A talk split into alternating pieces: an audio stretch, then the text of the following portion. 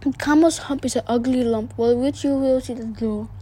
But uglier yet is the hump we get from all having too little to do. Kids and grown-ups up to to to to oh oh oh oh oh. If you haven't enough to do the the oh oh oh oh get the hump. Camel's hump. Yeah. The hump is that is a black and blue. I come to bed in with fully head on the sunny yard of the voice. We shiver and scroll and we get and we growl at our bed bat in our boots and our toys. There ought to be a corner for me, and I know there is one for you. When we get the hump, the camels is a hump, the hump is at the black and blue. The cure for this is ill not to sit still or frost in the book by the fire, but to, to take the large hole and the shovel the lost and the dig to you gently sphere. And then you will find that the sun and the wind when in the jungle of the garden the two have you lifted the hump, the horrible hump, the hump that is black and blue. I'll get as well as you ooh ooh, if I give it do enough to do to ooh. If you all get the hump, the camel is up, the kids and the grown ups too.